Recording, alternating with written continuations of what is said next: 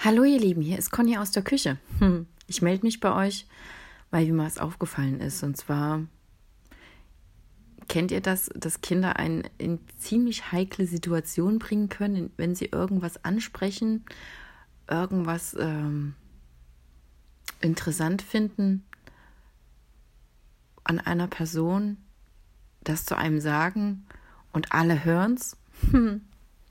Und dabei ist es doch nur kindliche Neugier oder kindliche Direktheit.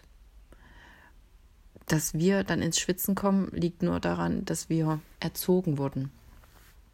Glaube ich. Und ähm, in der Kommunikation mit Erwachsenen fehlt mir dieses äh, kindliche Reden sehr oft. Weil was gibt es äh, Schöneres, als einfach direkt anzusprechen, was gerade ist? Es gibt nichts Schöneres. Nein, ähm, ich finde es sogar sehr anstrengend. Wenn man nicht einfach direkt spricht, dann schmeißt sich bei mir das Gedankenkarussell an und, und äh, dann überlege ich die ganze Zeit, was will mir dieser Mensch sagen? Will der mir überhaupt was sagen? Ja, weil man ist es ja dann auch nicht gewohnt, dass der andere vielleicht auch direkt sprechen könnte. Wisst ihr, wie ich meine? Das ist schon total skurril. Also ich meine, erwachsen zu sein ist echt nicht einfach. Oder wie seht ihr das? Mm, also ich plädiere für mehr Direktheit, für mehr Offenheit. Natürlich in, auf einer Ebene, die nicht verletzend ist. Wobei Direktheit,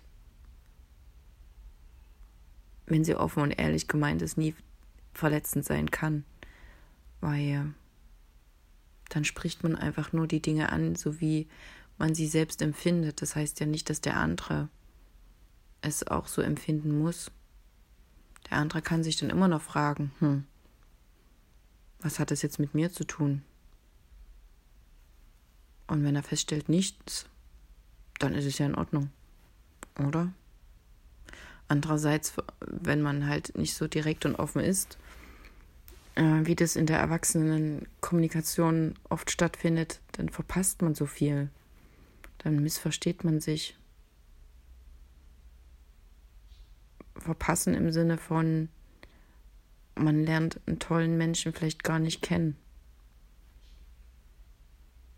Oder man findet den kompliziert oder spannend, also auch kompliziert.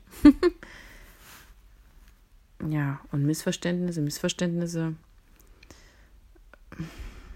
Missverstehende Kommunikation ist anstrengend.